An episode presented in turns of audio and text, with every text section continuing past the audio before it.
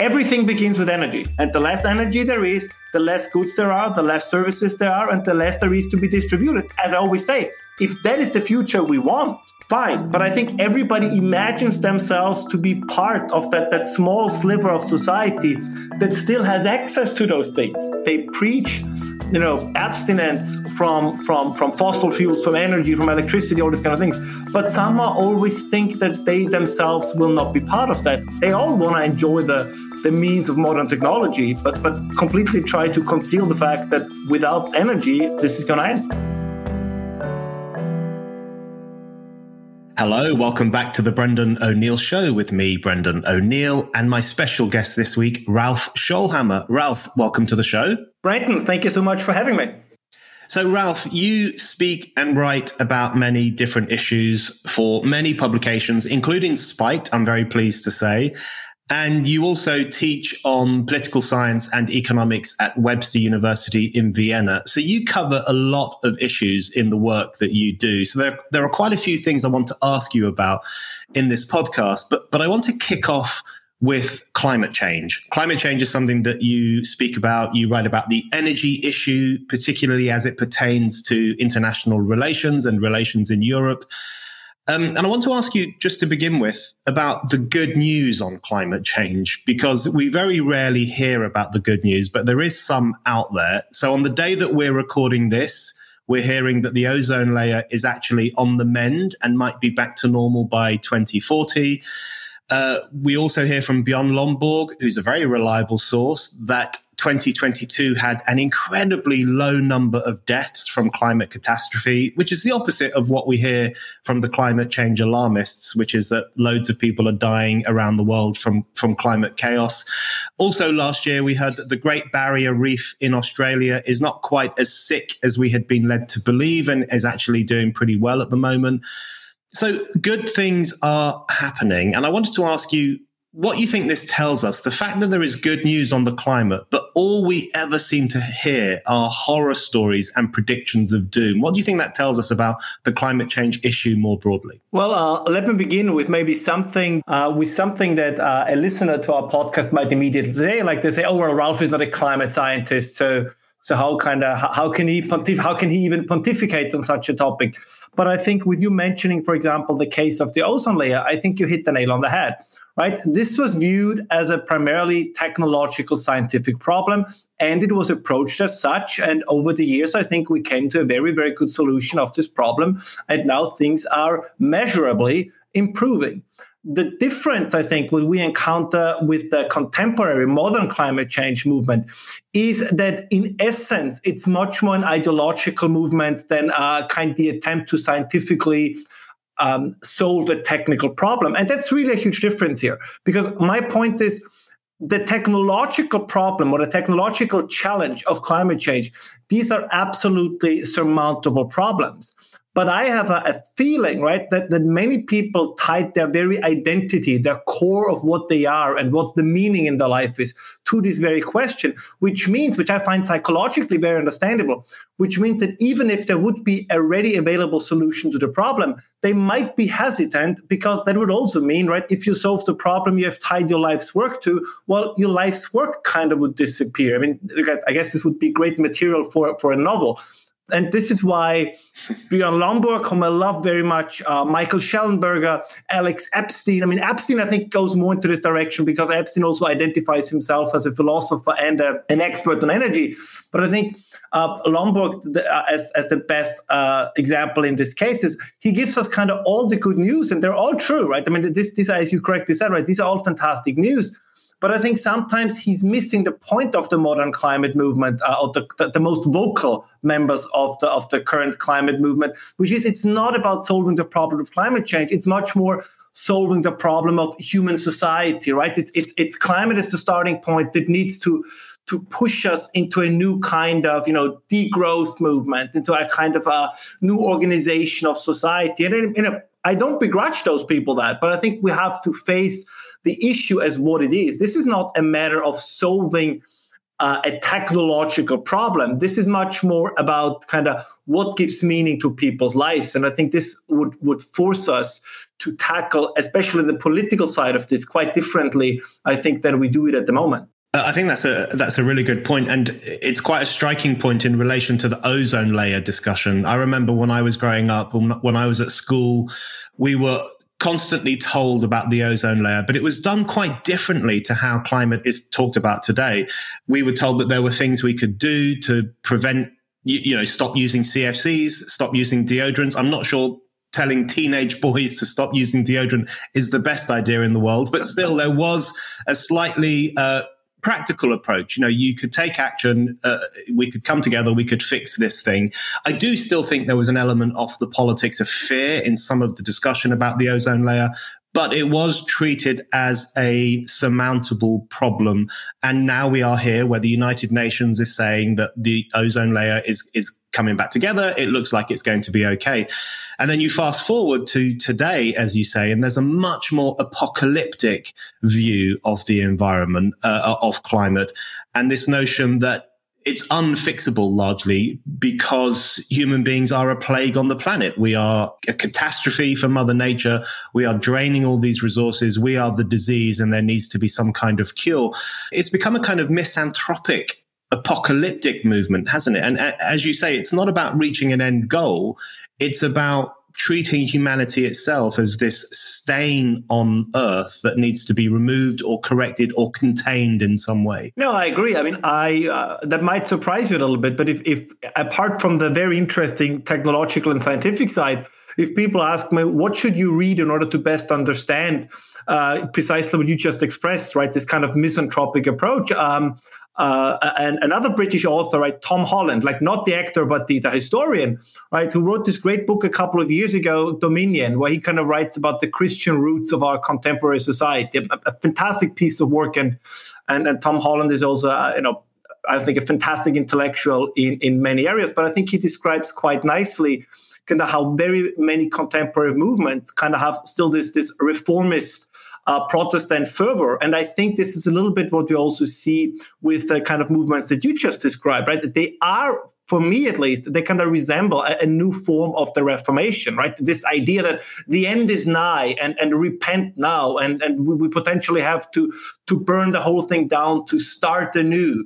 Uh, all of this, you know, it's it's against idolatry in a sense, right? Kind of that, that, fossil fuels need to, to, go away, and and all these kind of things. I think this is very very much a, a form of of sacralized uh, Christianity that, in a sense, right, the kind of the first wave of secularization got rid of of God, and now it looks like that the second wave of secularization wants to get rid of, of humanity altogether. And to use another example, I mean, it's it's also somewhat amusing that somebody like Paul Ehrlich, and I'm sure that your viewers and listeners are familiar with him, right, who has been wrong on every single major issue, is still trotted out as this kind of oracle of, of where the future of humanity is going to lie. I mean, he was fantastically wrong. I mean, if you read again, good writer, don't get me wrong, but if we read what he wrote in the 60s and 70s, um, it's really it's it's dystopian fiction, but it's it's very far from any kind of science or any kind of uh, of of accurate prediction. But but again, he still you know tingles from one conference to another. He was recently on the kind of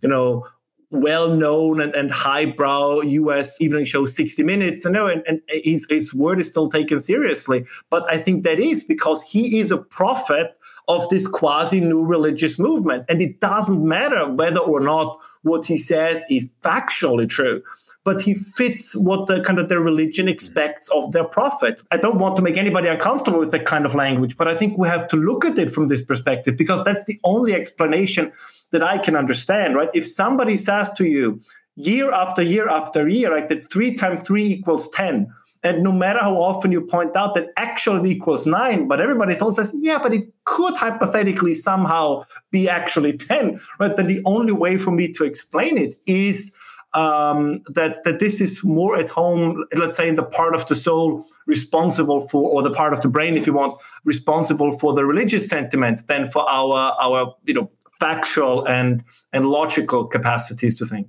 I think Paul Ehrlich is is a very good example of of the kind of thing that we're talking about, and I, I want to dig down a little little deeper into this issue as well.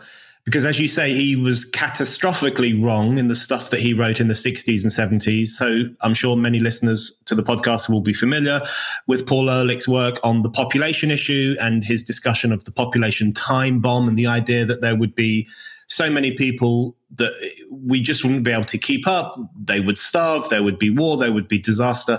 And of course, that didn't happen. And in fact, vast numbers of people have been lifted out of poverty in countries like China and India and elsewhere, even as the population of the earth has grown and grown over the past few decades.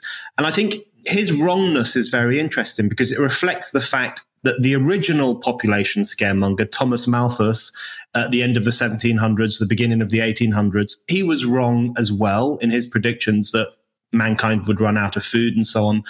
And I think the reason these people are always wrong is because they downplay human ingenuity and the fact that we are very, very good at coming up with solutions for organizing society in a better way so that there is enough food, enough transportation, and so on. So Malthus didn't see uh, the Industrial Revolution coming. He couldn't appreciate that mankind had that in him. Ehrlich didn't see what the great consequences of the Green Revolution would be and further advances in, in the 60s and 70s as well. So it's part of the problem.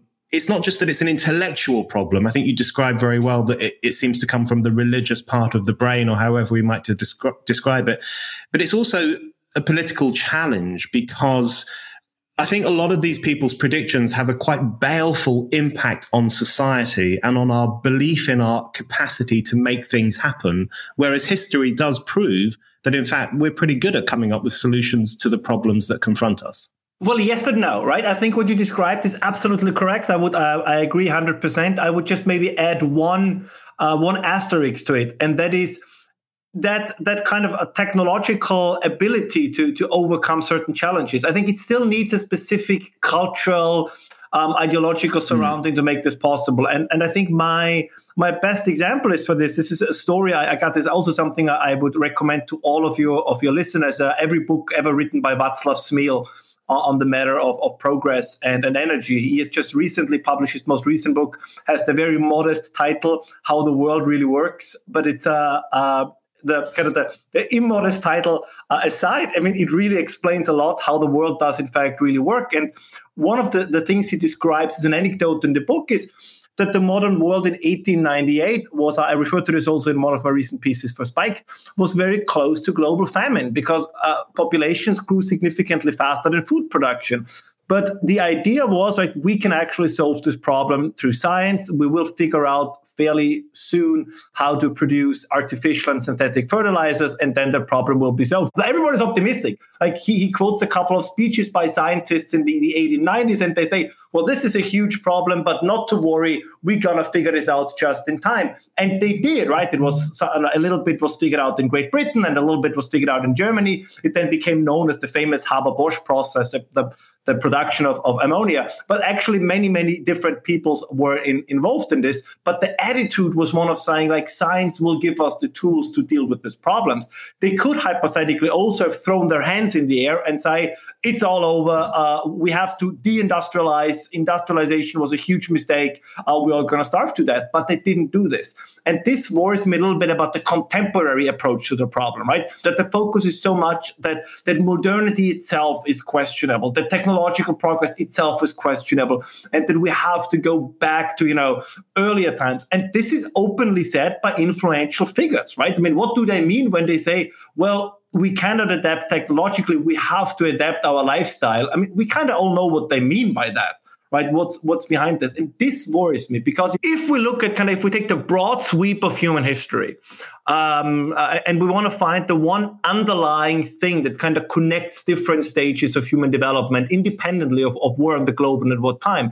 I mean, what we figure out is that kind of every step of of improvement was accompanied or was, was triggered, if you want, by a more efficient or an ingenious use of energy. And to give you one example, right? I mean, the creation of, of you know agriculture, flour, bread. You know, bread was a huge improvement when it came to, to nutrition. But once we figured out that you don't have to grind wheat by hand all day, or I think it's in the movie with Arnold Schwarzenegger, in, I think it's it's the first Conan the Barbarian, right, where where, it's, where he gets muscular because he's he has this manual uh, uh, corn uh, you know wheat grinder that he has to yeah. Uh, uh, to use. But once we figured out how to do it with uh, either a water wheel or a windmill, it's not just that that kind of we save time, right? It was it was we saved energy. We used the kinetic energy from water, from wind, and it's freed then us up to do something else. And, and I think this is kind of a theme that goes through human development that the better we became in using energy, uh, the, the, the, richer society got. And this is why the contemporary movement worries me because it turns against energy. In many ways, it's an anti energy movement. And to put it in kind of a bumper sticker you know, slogan is uh, less energy, is going to mean less wealth. There is no way around it. So if we can do what the activists demand, right? You know, give up on gas, give up on oil, give up on coal, you know, don't touch nuclear, which is the most irrational of all positions. We can do all of this. But don't tell people, oh, don't worry, as they do in Germany. Living standards will then, you know, kind of be somewhere as they were in the 1970s, uh, because they won't. And even if they would be, I mean, apart from the music, nobody really wants to go back to the 1970s. Uh, imagine you have somebody in your family with diabetes, right? Who needs uh, who needs dialysis or, or, or, something, or you know, cancers. You know, God forbid. But nobody wants to go back to the medical uh, uh sophistication of the 1970s, and I think we tend to forget that. I think we, we tend to forget that that modern life uh, is is really built on an abundance of, of energy. And if we want to get rid of that abundance, the consequence is going to be a decline in wealth. And, and I mean, again, I think the movement gets much more open about this. But I think this is how we have to approach it. We should not try to delude people about what the consequences would be. Yeah, I, I, I really agree with your point about um, the cultural atmosphere or the cultural zeitgeist being incredibly important in this discussion. And that's why I think winning the cultural battle against the downbeat apocalyptic mood of our times, as expressed most clearly through the climate change alarmism agenda, is really incredibly important. Because if we are going to have those leaps forward that people have made in the past and those um, thinking of new ways to approach old problems, then we do have to have confidence in ourselves as a species. And that is often very lacking in contemporary society. To that end, I want to ask you also about Germany. You've written some great pieces about Germany for Spiked and for other publications as well, um, in relation, particularly to the energy question. And I, I want to just ask you about the consequences of the kind of thing that we're talking about. So in Germany, you've described Germany almost standing on the abyss because of the choices it has made in relation to energy over the past few decades. It's turned its back on nuclear power. Um, it banned fracking, despite the fact that it has an extraordinary amount of, uh, uh, an abundant amount of shale gas under under the surface. And as a consequence of that, Germany, over the past year in particular, following the outbreak of war in Ukraine and, and the tensions with Russia, has found itself hasn't it, in an incredibly difficult position and, and it's had to wind back some of its hostility to nuclear power. And it's found itself increasingly reliant on coal, which we are told is the filthiest fossil fuel of all. So could you explain a little bit about the predicament that Germany is currently in in relation to energy and how it got into that predicament? Yeah, I mean, I mean, Germany is a, is a very interesting uh, example of this because there is, I think, no better case study we have how, let's say, a misguided ideology can have real life consequences. And Germany is a wonderful example. You mentioned correctly, right? That Germany is actually blessed uh, in some areas, or they would be blessed with uh, with shale reserves, so they, they hypothetically could do a lot of, of, of fracking. Um, they, they they have the thing is everybody always talks about that they should build out nuclear. It would be enough if they would actually continue to run the nuclear they already have. So we're not even talking about building new power plants. We're just talking about continuing those that they have, who are by every evidence we have in excellent condition. And even if they wouldn't be, all right, then you know you have like the French are currently doing under great pains. You have to do some modernization. You have to exchange some, you know, piece bits and pieces there. But it, it doesn't mean that it's it's not you can either run them or don't run them, right? Where you see potential for improvement or repairs, you do it. So there's a lot of potential there. And what we kind of encounter in this case is that the idea that that Germany must in some area take the lead for the salvation of the planet. And i'm really using that that strong language on purpose. Because even though as you correctly pointed out particularly with the burning of coal they have kind of strayed from that goal very very far. But that was the motivation for the so-called energy transition or as it you know the, the i think the german term is now also well known the energiewende. That, that was the motivation right? That germany will lead the world into a more sustainable, uh, renewable, greener future. I mean, the green movement in many ways was born in Germany, right? This is a, a, a very, very also philosophically a very German thing. That, that I, don't, I love that. I'm Austrian. I love the Germans. I, I think the Austrians are with the more cynical and realistic version of the Germans uh, not like you know we, we, usually don't get that much trapped in, in in our ideological delusions but i think this is in the german case a really good example right? Where the idea was they will show the world that you can be an industrialized powerhouse on you know wind and solar. Now it became very clear early on that this is not going to work but they kind of found a neat little way out of this and that was of course russian gas right? You can say that the, the german dream was fueled by, by gas from russia because gas kind of took a little bit of, of a middle ground. It was not dirty coal. It was not, you know, the enemy of, of the early green and environmental movement. It was not nuclear. So it had kind of this this middle of the road uh, uh, quality that that allowed it to be uh, to be used. But now we find out that actually most of German industrial power in the last decade has rested on one particular fossil fuel, and that is gas. And uh, with this falling away, they still cannot bring themselves to look at alternative sources of energy at home what they're doing is kind of they look now across the globe, right? LNG from the US, LNG from Qatar. Uh, they're talking about hydrogen from Norway and hydrogen from Africa, which personally I believe uh, this is going to be the next big uh, disappointment that we will experience the same kind of negative consequences of betting everything on wind and solar, the same will happen with betting everything on LNG and, and hydrogen. Uh, it's it's very worrisome because, as I said before, you cannot have it both ways. If you say we're going to import all our energy and we're going to import it even at exorbitant prices, you have to pay those prices. I mean, this is really the one thing I think, even in the public debate, that is still not understood, right? Everybody says, "Oh, wonderfully, the, the gas storage is full, and and you know we kind of have have overcome the energy crisis," but we didn't because it came at a horrendous price. Just to give you one example, the Germans spent twelve percent of their uh, domestic economic uh, product, right?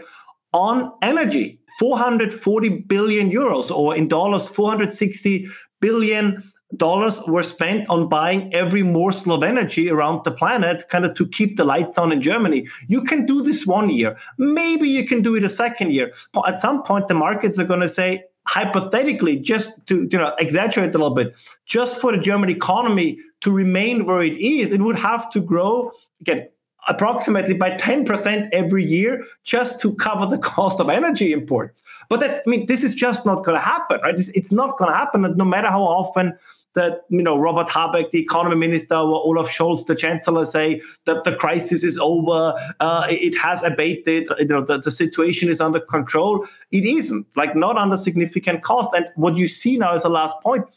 You get this almost you know ironic new alliance of, of companies and unions because even some of the largest german unions are saying like our members are terrified because companies who can no longer compete will close down there is there is no alternative uh, and again, the, the, the, German government tries to paper it over with, with, with you know, subsidies similar to what they do in Great Britain, where they have the same problem. Europeans and also the British since most of the world's energy is not traded in euros or pounds, uh, we cannot print energy like the US can, right? As for the, for the US, this is not so that much of a problem because most of global resources are traded in dollars. So hypothetically, the Federal Reserve can print more dollars and they can buy more energy with those dollars. We Europeans cannot do this because the more money we print, the less value the euro has, and the more expensive this energy is going to get for us. Uh, and the one way out of this, and you kind of alluded to this, is we need to either start producing at least some of that energy, reliable energy, domestically, or we're going to say we're going to be, you know, mostly renewable, but that also is going to mean that we probably will not be uh, a significant industrial power in the future. And just to add on one last thing, this because very often people say, well, but that's just Germany, right? The Germans might be crazy, but but the Poles are not, which is you know is correct, or the Scandinavians are not. Okay, that's also correct. But the problem is the European Union as a project rests on the shoulders of German economic power. So if Germany is, you know, going off a cliff, they're gonna drag at least some of them down with them. So the idea that you know an alliance, let's say, of, of Poland, Sweden, and Denmark uh, will prop up the European Union and the European economy, while Germany and to some extent also the French are going to descend into the, the, the age of, of deindustrialization. That's just not going to happen. Uh, and it's last point on this, and it's twice as said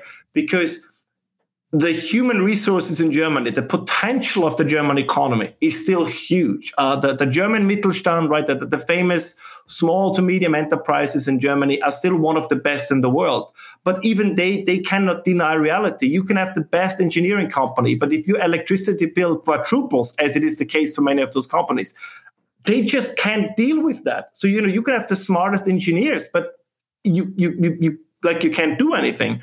And we saw this uh, with this and the great celebration. They opened the first LNG terminal in Wilhelmshaven in northern Germany. I mean, within 200 days, they built an entire pipeline from northern Germany to southern Germany because if they want to, right, they could still do it, but they only want it on the rarest of occasions, and that's really the problem. So, how did we end up in this situation in relation to the energy question specifically. So you've described very well there the the situation Germany finds itself in and the craziness of it. We have a, a, different but kind of similar situation in the UK where we import loads and loads of coal. Um, we import hundreds of thousands of tons of coal from around the world, from Australia and other places. Um, while any suggestion of opening a coal fired station here in the UK itself is instantly frowned upon, green activists will agitate against it and try to get it shut down. Uh, it's this very peculiar situation where we're almost outsourcing the dirty stuff to do with capitalism so that we can be virtuous nations. So it's, it, it's almost like we have elites that are more concerned with being with virtue than with production than with creation than with energy, the practical matters that a government surely should concern itself with. Do you think part of the problem here, in terms of the really bizarre situation we found ourselves in where Germany had become increasingly reliant on Russia of all places for gas and, and so on.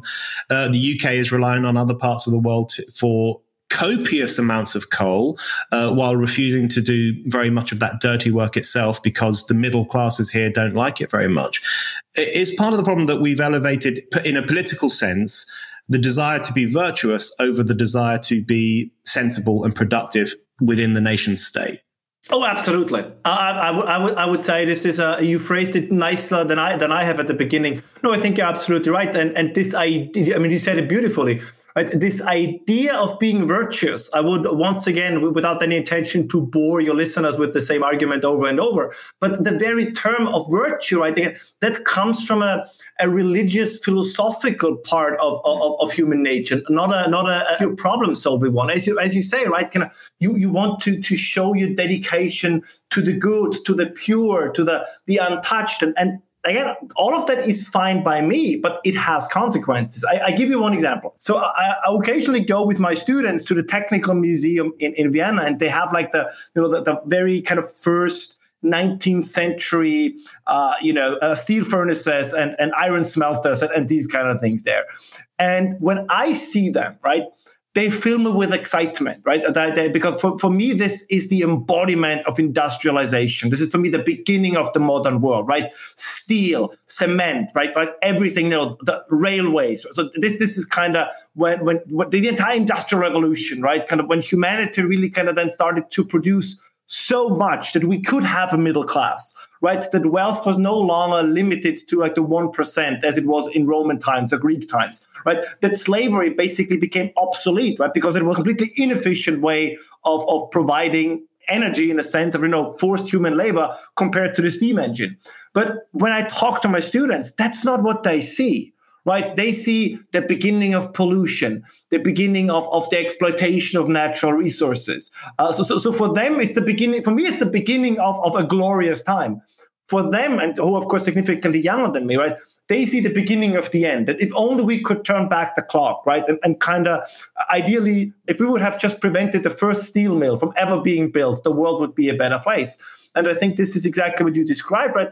There is a, a, a pathological emotional rejection of everything that makes the modern world possible. And I mean this exactly the way I say it, because, and this is, I think, where we make mistakes in the educational system. Um, whatever it is that that that makes the modern world work right it is somehow connected to the question of energy or to highly energy intensive materials as i said it's steel it's cement it's it's uh, synthetic fertilizers right for which you need natural gas uh, and of course it's also plastics i mean we, we tend to, to to ignore right without fossil fuels we wouldn't have plastic now i have that's because i'm a collector right i have two two masters of the universe action figures standing behind me and this is i think what people think about when they hear plastic, right? They think of, of, of Barbie dolls and these kind of things. But going to a hospital, right? How, how much, you know, storage thing, whether it's for blood or other materials, depends on plastic, right? You know, when you look at, at, at think of a movie, right? You have a, the victim of, a, of an accident, and you know they're in the hospital bed, and you see all these these things going into their face and everywhere. You couldn't do this with without plastic. You can't do this with glass or wood or or anything. So a world without these these these materials would be uh, I know in many ways I think a, a, much poorer, especially and this is this is going to your point, especially for the lower classes and the middle classes, because they can no longer afford it. it, it we would basically revert to the pre-industrial time where the, the quote unquote rich, they would right, they just put a generator in their basement, uh, or, you know, or, or, you know, then have private clinics who still have access to these materials made from plastic or, or whatever it then might be. But for the majority of the population, it's going to be really problematic. And I think there we fail in education. We need to make increasingly clear to people everything begins with energy. Everything.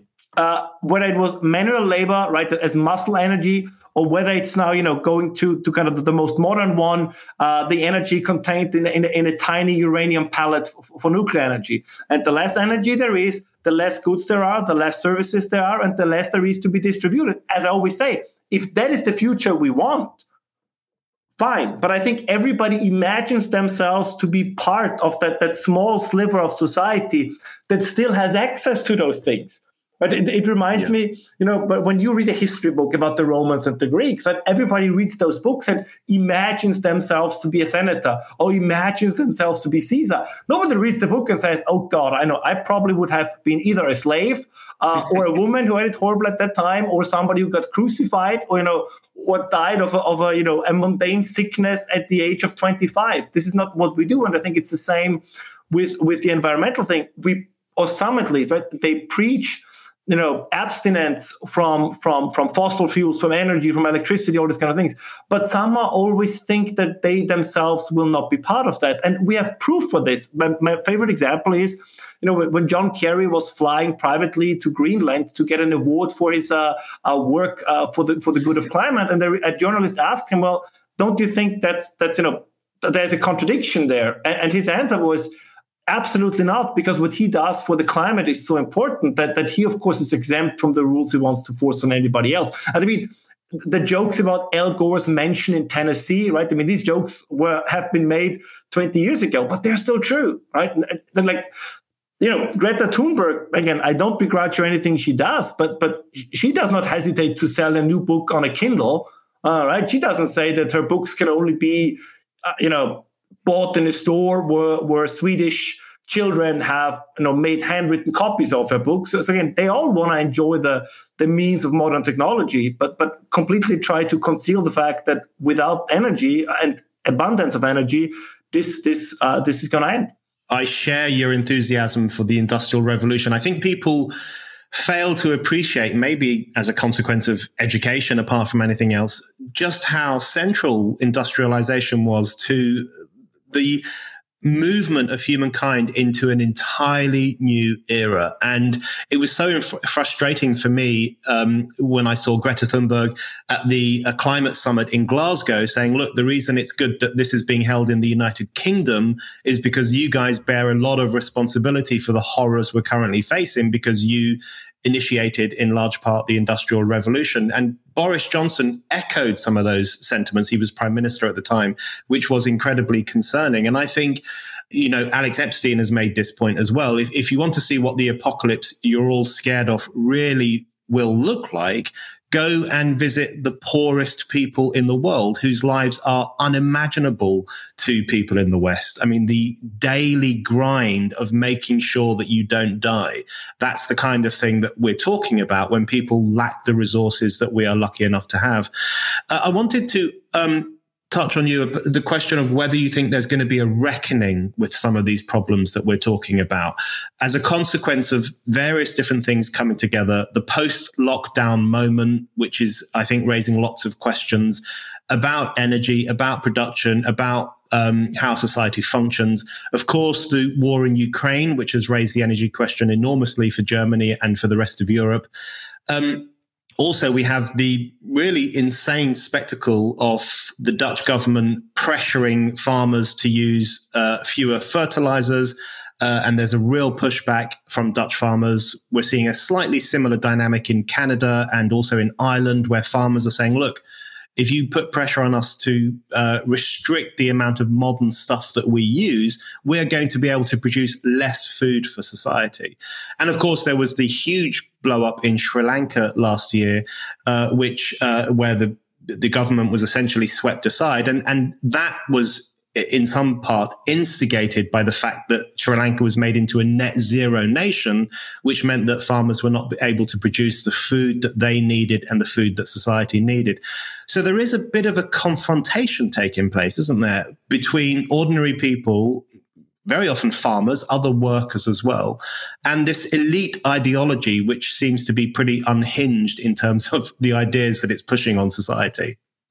I think that's true. I think that's true. I mean, I, I don't know when uh, and in what form a reckoning is going to come, but I think that the pushback is getting stronger, and, and you see interesting new alliances emerge. I mean, from, from at least what, what what I always considered. I mean, I always considered Spiked to be much more of a like you know a center left publication and not necessarily a a center right conservative publication. And and I always kind of considered myself to be more to the right than to the left. But you know, here we are. So there is there is a I think there is a kind of a new alliance between common sense people and, and between a little bit the, the new right and the old left. Because one of the things, and you mentioned this so uh, eloquently just now, usually the political left was the party that was interested in you know expanding wealth to the lower classes to enabling the, the, the, working class to have much of as much of a dignified life as possible. But they have morphed into, uh, uh for lack of a better expression, into the party of an elite min- minority. And I think what we see now is that that vacuum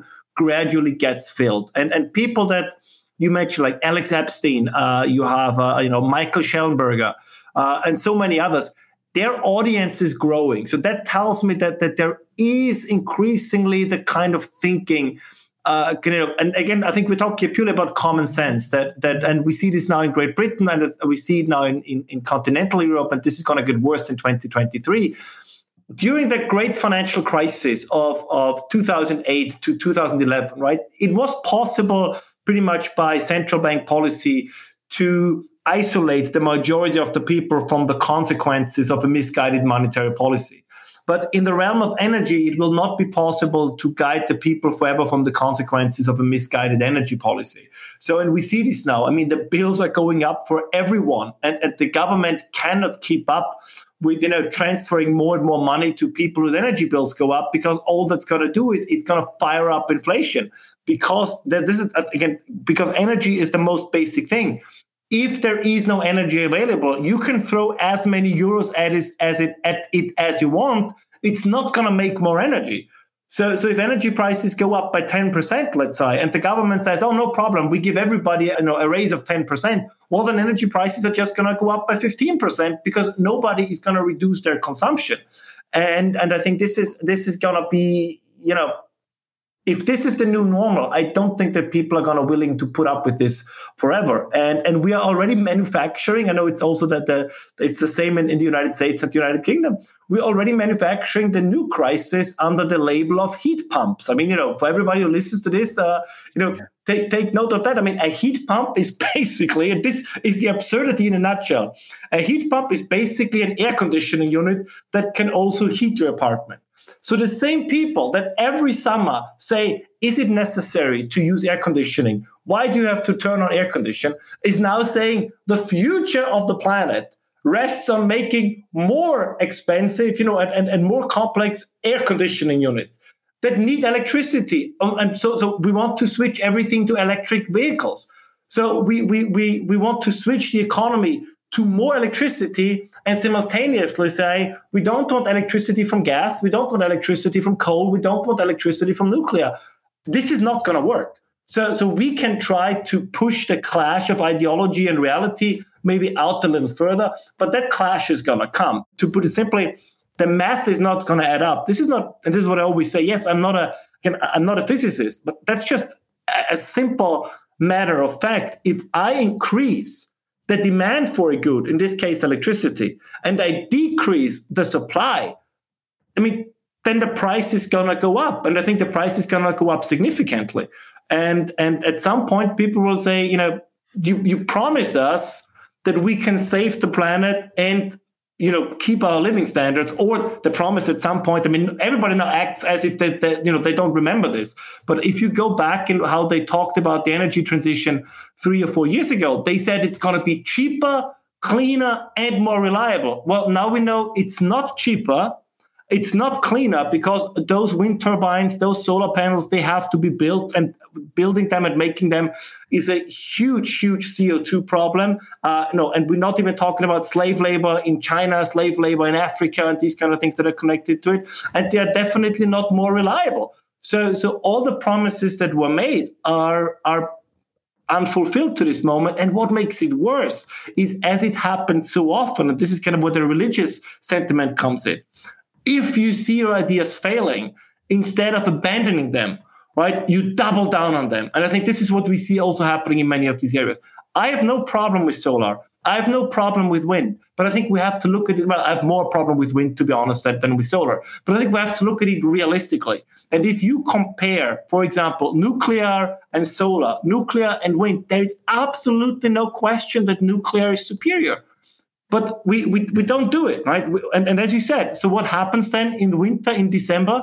We burn coal, or in New England, they burn oil. You know, it's, it's, it's really like we're rerunning the industrial revolution in a sense here. Like we, we're using the dirtiest, dirtiest fuels, and everybody's, you know, kind of, you know, whistling and saying, well, not, nothing, nothing to see here. Well, move on, nothing to see here. And, and, and I think this is, again, the fossil fuels keep the energy transition going. But once we no longer have them, uh, well, you know, good luck. And to, to maybe one last point on this, energy can at the moment not be stockpiled.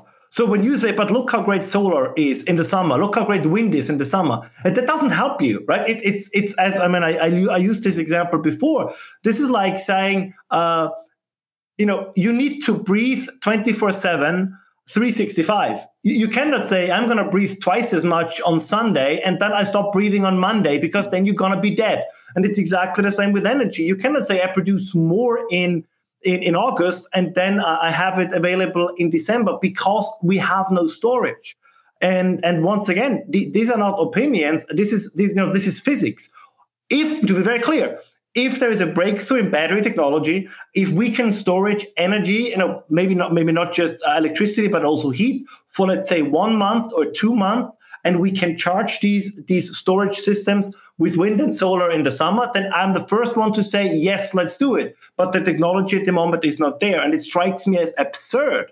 We are betting our future on a technology we hope will materialize in the coming years. And again, I don't want to want to kind of overstretch to the analogy, but this is like hoping for the second coming of Jesus. It is not that much different. but You pin your hopes on something that's not there yet. And it might, sure, it might be there, but yeah, and, and again, Jesus might return tomorrow, right? And then all our conversations have been useless. But would I really pin everything I own on on on, on that thing from happen from happen? I mean, sure, but then again, that's a very very risky bet, and and I'm I, am i am worried that I think at this point in time the the you know, we can still get the curve. We can we can turn around, but at some point it's going to be too late because the rest of the world is not sleeping. Right? Saudi Arabia says they want to start their own petrochemical industry, which is what Germany was leading over the last couple of decades. Right? Uh, India, China. Uh, we no longer live in, in the kind of world where the, the advantage, the distance of the West to the rest of the world is so great that they can never catch up. Uh, if they get a surplus in energy, if they get a surplus in an educated workforce, if they have the kind of mindset that we had, you know, 150 years ago when it comes to these kind of problems, they're gonna overtake us sooner or later, and they're gonna get rich, and we're gonna get poor. It happened before in history, so that, so this is like we all everybody always thinks they live in exceptional times. Um, I, I, we live in interesting times, but but I, I think that that the the basic rules of, of, of, economics of progress they are not suspended just because we, we are europeans or americans and, and i think we're going to find out one way or another if you're a regular listener to this show or a regular reader of Spiked, why not become a Spiked supporter? Spiked supporters is our thriving community of people who donate to Spiked. Anyone who gives £5 or more a month or £50 or more a year can become a Spiked supporter and get access to lots of exciting perks. Spiked supporters can comment on articles, get free and discounted tickets to events, get a discount on all items in our shop, and bookmark articles as you browse. This is our way of saying thank you to all of you who fund our work. Spiked is completely free, and yet you still hand over your hard earned cash to make sure that anyone, anywhere can read us and listen to us. We're incredibly grateful for your generosity. If you don't give to Spiked yet, now is the perfect time to start. Just go to spiked-online.com slash supporters to set up your donation and your Spiked supporters account. That's spiked-online.com slash supporters.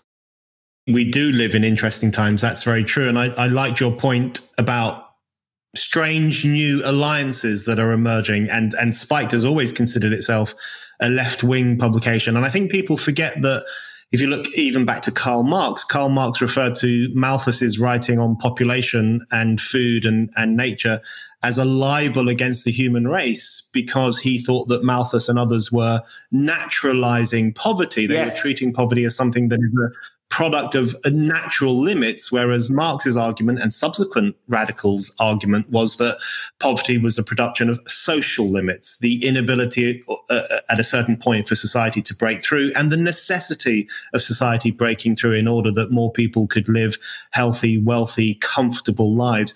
I think the contemporary left has completely forgotten that and has bought into the naturalized view of the world, uh, the Malthusian, the, the neo Malthusian view that the problems we face are consequences of natural limits rather than of the culture we find ourselves in and the inability of us to push forward in the way that we need to.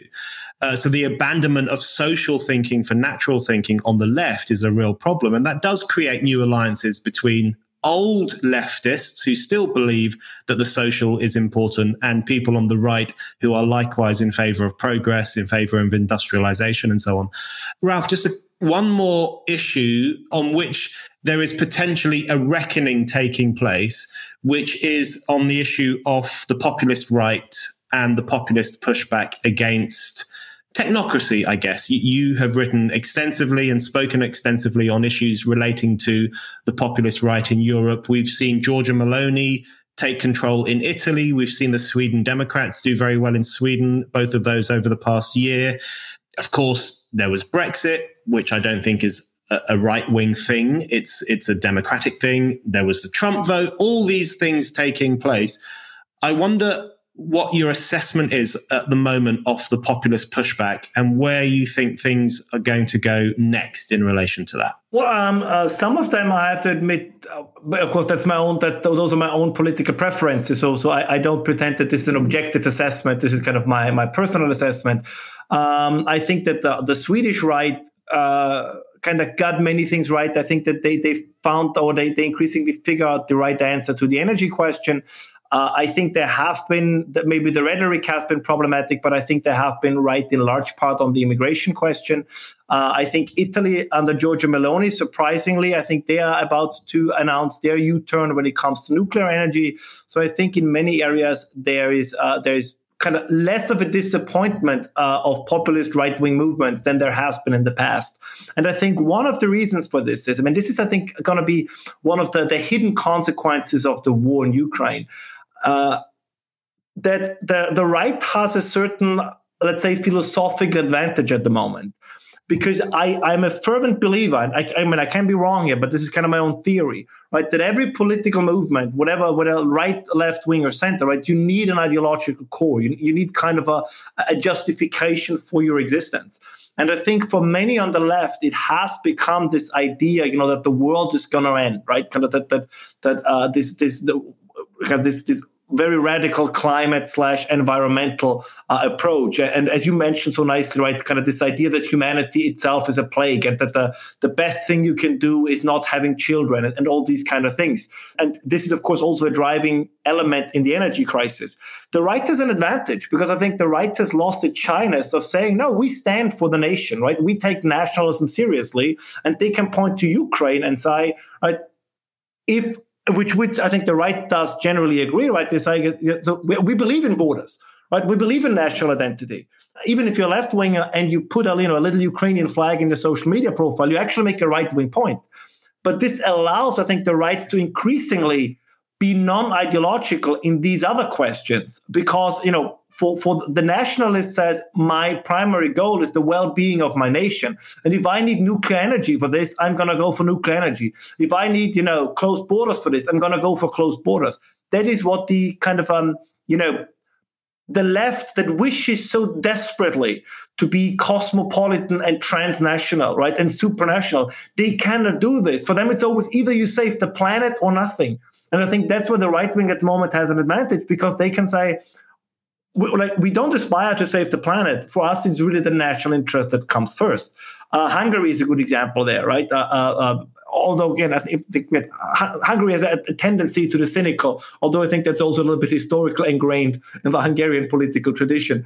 Uh, but Poland is an example for this, right? Right? There, there is no longer any kind of uh, discomfort with saying we put our national interests first. And even Joe Biden's America, right? If you look at the uh, Inflation Reduction Act, I mean, this, this is pretty much, a, an, you know, you could rephrase it at, as the, you know, Domestic uh, Industrial Protection Act. It probably would be a more accurate way to, to describe it. So I think that, that many of these, these traditionally right wing ideas are becoming more mainstream. And I think that in many of the areas, like not just energy, other areas as well, I think that at least some on the right uh, tends to have the the kind of the, the potentially more sustainable outlook than than the left. I, I mean, we see this. I mean, left wing parties have trouble all over uh, the West, with one exception, and this is, I think, particularly interesting for the listeners in the UK. Um, the United Kingdom currently doesn't have a real conservative party.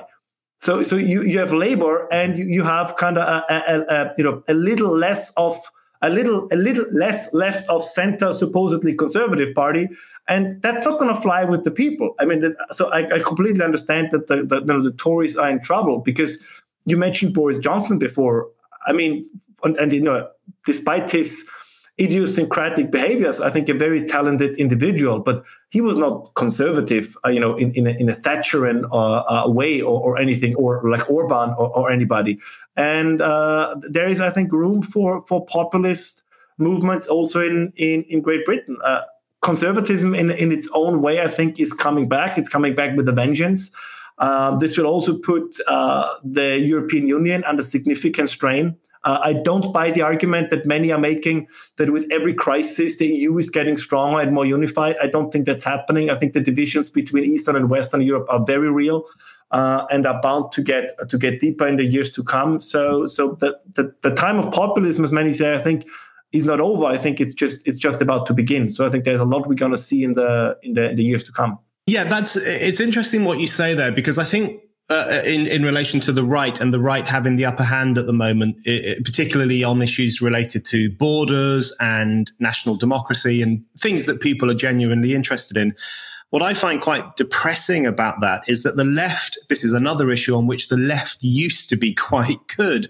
I mean, if you think about the left's support for national liberation struggles, for example, or the left's traditional commitment to the idea of democracy. And of course, democracy can largely only take place within a nation state, democracy as we understand it anyway.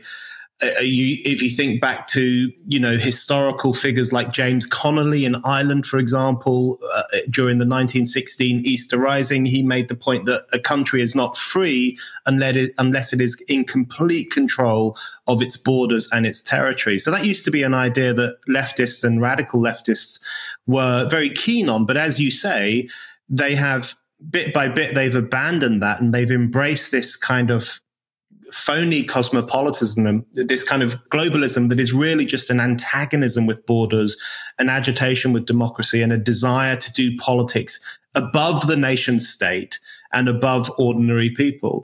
And and it's in some sense so ironic because it it's on the one hand, right? Even the contemporary left likes to pride themselves on being, you know, the most secular, the most, uh, you know, uh, atheistic of all movements. But exactly what you just described, right? This idea of, of, of you know, that they have these universal values and, and that, that, that, that you know, the, the world is at one. That it's so fundamentally like this. This is such a, a kind of Christian way to look at the world. So that it is the, the, the, the most secular, you know, atheist movements, they really sound like, you know, the early Protestants. Uh, a lot of, of what's going on on the left is a form of, of, of, a, of a second reformation.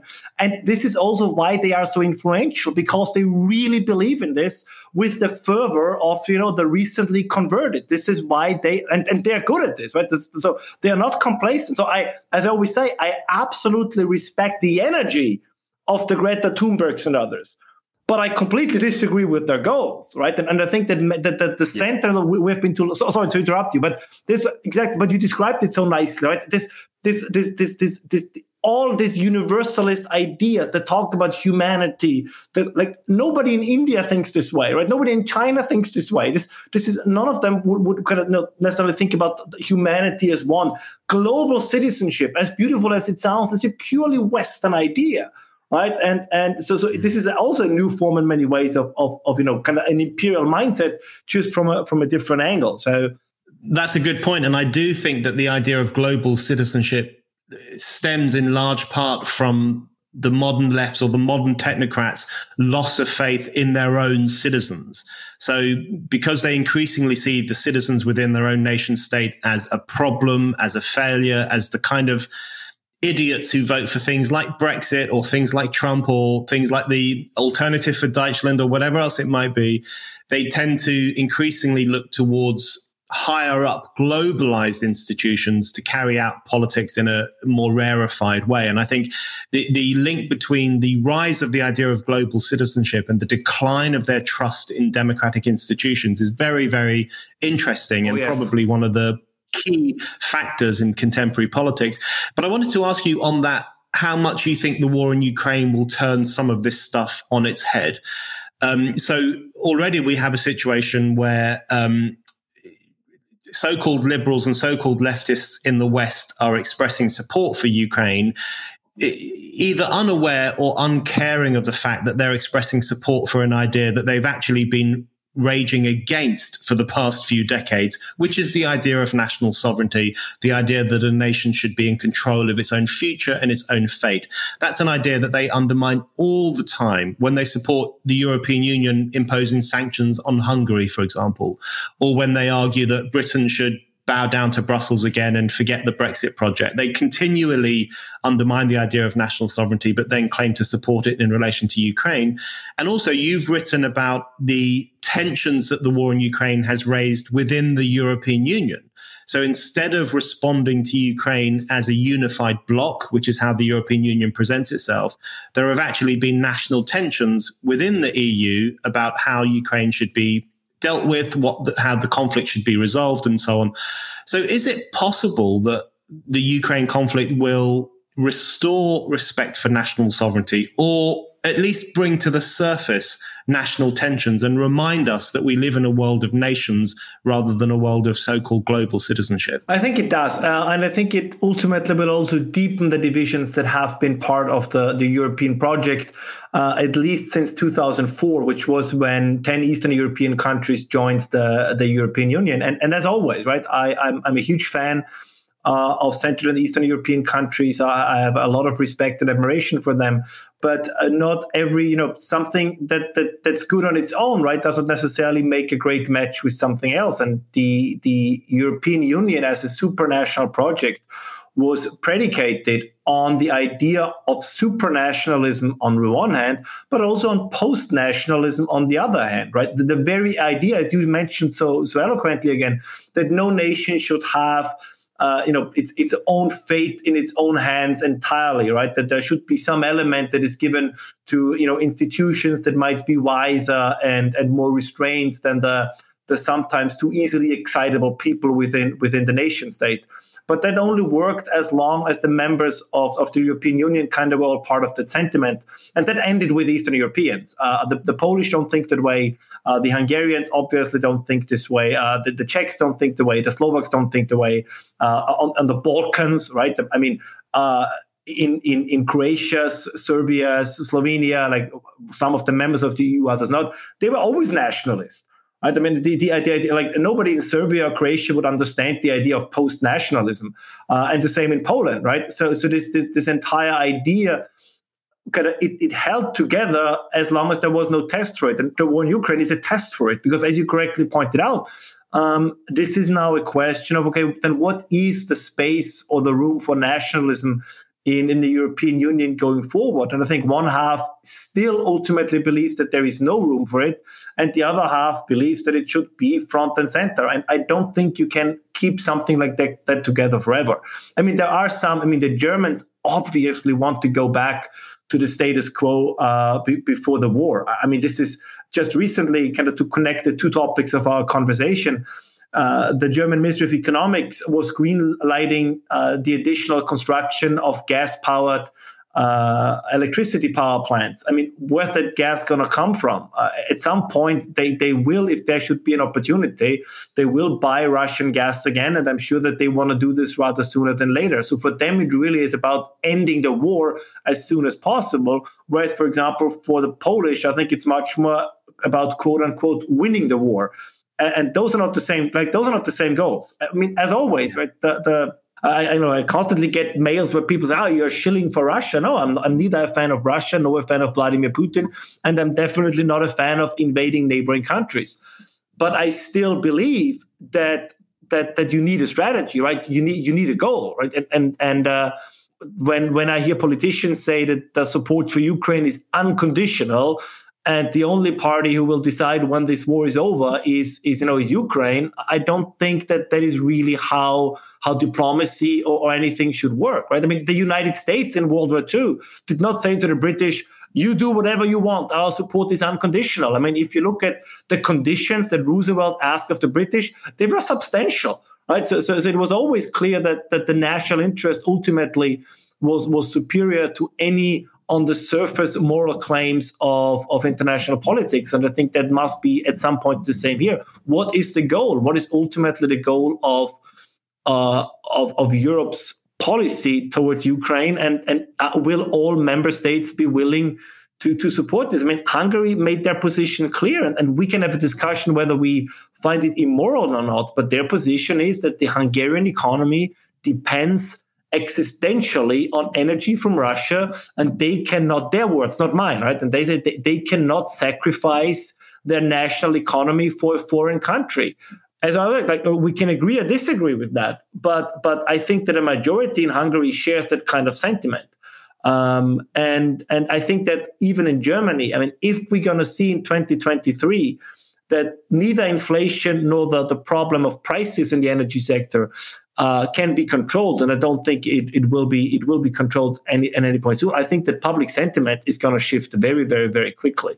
I think that outside of, of Twitter and the social media, uh, support for Ukraine is not going as deep as as some might believe. And once again, I'm not saying this because I find this is this is a good thing or the right thing. I think it's just a fact with which we have to deal. Okay, Ralph, my last question for you is I guess about the year ahead or the years ahead and whether you feel optimistic or pessimistic. So obviously lots of bad things are happening in the world and we've touched on some of those today. But at the same time, there are very interesting questions swirling around in political life, which wasn't necessarily the case pre 2016 or in the in the 2000s and the late 90s. Things were a bit more um, stuck and uh, and a bit more confusing. But at the moment, there are some fascinating questions swirling around. You write about them, you speak about them. We've just talked about some of them in the past hour. Ukraine is re-raising the question of national sovereignty. It's also making Europe confront the energy crisis if we've got the nerve to do that. Uh, we're seeing populist pushbacks. We're seeing people raising questions about net zero, raising questions about technocracy, raising questions about whether the lockdown was the right thing to do and what the consequences of lockdown will be. Do you feel optimistic that people are asking the right questions and that we might come up with some good solutions?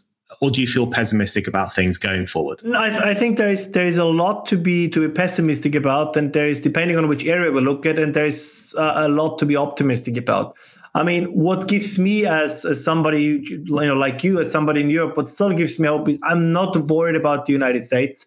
Uh, I know there is always this talk, but we heard this in the 70s how you know the American moment is over and America is on the brink of decline, and and they will replaced by a, a you know a multipolar coalition of BRICS states that include India and China and Saudi Arabia and Iran, even though they are based at least on the brink of war with each other. So I think the United States will fare quite well. They're still the most dynamic economy on the planet. There's barely any significant innovation that not in one way or another was, was made by the United States. It's due to their political system, uh, their their structure, right? If things go crazy in California, people move to Texas. If things go crazy in New York, they move to Florida. So people have, have options there. Uh, and they still strike me as a very energetic society for a variety of reasons. What worries me in Europe and what worries me in Great Britain, um, it strikes me as a uh, we are exhausted societies, and I think one one one good way to measure this, for me at least, is right? That, that a society that's exhausted, at least that's my sense, right? It becomes prickly, it becomes petty. And I think this is what you see also, you know, kind of, you know, when when recently, I'm sure you heard of this, you know, when when this one woman across the street of an abortion clinic was arrested for for silently praying, right? And and, and there are more stories like this coming out of Britain, and we have them in continental Europe as well, right? Kind of where, where the government starts to, you know, kind of crack down on, let's say, the mundane parts of life but the, the more difficult or the more let's say challenging things like you know serious crimes in other areas like the matter of migration like the matter of energy uh, they're incapable of, of kind of approaching with the same kind of energy that we could in the past. And just as a last point to this i, I again i don't want to come across as a reactionary you know 19th century uh, apologist although that's pretty much what i am but if you look at what societies had to go through at that time from population growth with migration, I mean, this the 19th century was in many, you know, it was crazy in many ways. You had assassinations of tsars, you had assassinations of U.S. presidents, you had, you know, you had wars in continental Europe, you know, over all kinds of, you know, small, you know, rinky-dink border areas. But but the general attitude was one of that the world is there to be mastered and it can be mastered. Again for better or worse i'm not trying to paint a rosy picture there but it was it was a time of tremendous trust in our capacity to innovate in our capacity to adapt. And let's be honest here for a second. Um, all the great inventions that that kind of then predetermined the 20th and the 21st century were made in the 19th century, right? It, from from fertilizer to photography to you know, you know electricity uh, to the modern means of communication, electromagnetism, you know, the, all, all these kind of things w- was made uh, during that time, and you know. All the even I mean Germany is a great example, right? The, the the kind of the most dominant German companies that still exist were pretty much all founded at the turn of the 19th to the 20th century, uh, which were, as I said, in, in, many ways highly energetic societies with all their downsides. Again, I'm, I'm not kind of glossing over that, and, but we are no longer that. And you see it in the debate, right? We only talk about redistribution. We only talk about, uh, uh, you know, kind of general basic incomes, all these kind of things we talk about when we talk about the working class. We don't talk about how can we uplift the working class, how can we give them a dignified life. We basically talk about how can we tranquilize them, right? Give them free internet access, you know, give give them give them you know free booze. Uh, and, and then everything will be fine. We see that also you know at the World you know Economic Forum when somebody like like Yuval Harari says, "Ah, oh, we just you know uh, two thirds of humanity will basically be useless in, in, in a couple of years. I mean, this is a again, this is not the attitude of, of, of you know looking at the world as you know there is still so much to be discovered. There is still so much to be uh, uh, to, to be done, and that worries me the most. Is is uh, we have maybe it's also a demographic thing, right? We're just older now. The average age in Austria is forty six. Uh, so, so I guess you know this is an age where you think more of retirement than not of your next startup. But, but I think we can feel this. So this kind of a societal and, and civilizational exhaustion i think is is a, is, a, is is at the root of so many of the problems we have. And, but but you see this right? It kind of this this longing for the, the sun the wind the weather untouched nature. It, it's no longer how you know as I said, for steel and, and uranium and, and all these kind of, it's it's again it's it, we want tranquility. We want uh, this is this is why I think that you know the German position on the war in Ukraine um, because they say, oh, they always see the Germans, they are in cahoots with the Russians. No, I think it just bothers them because it disturbs the peace. So for them, it's not that they, that they like one or hate the other. It disturbs the tranquility, which again, the European Union was the institutionalization of an exhausted civilization, right?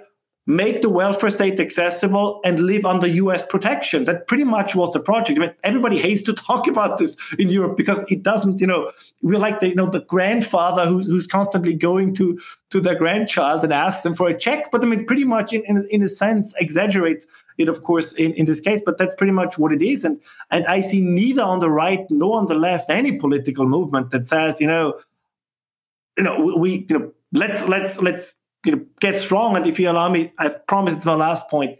We're also becoming, and this bothers me the most, and this is what, for example, why I like Spiked so much, and many of the things you guys do. Uh, we're becoming so utterly humorless.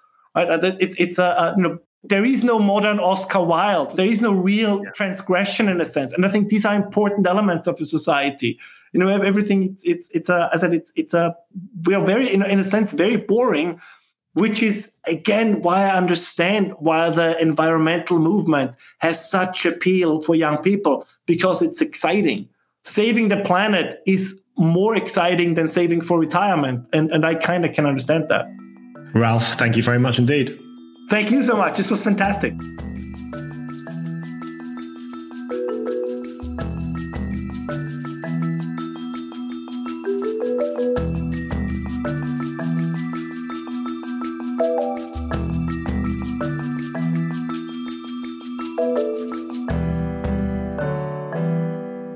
Thank you for listening to The Brendan O'Neill Show. We'll be back with another guest and more discussion. Don't forget to subscribe, and in the meantime, keep reading Spiked at www.spiked-online.com.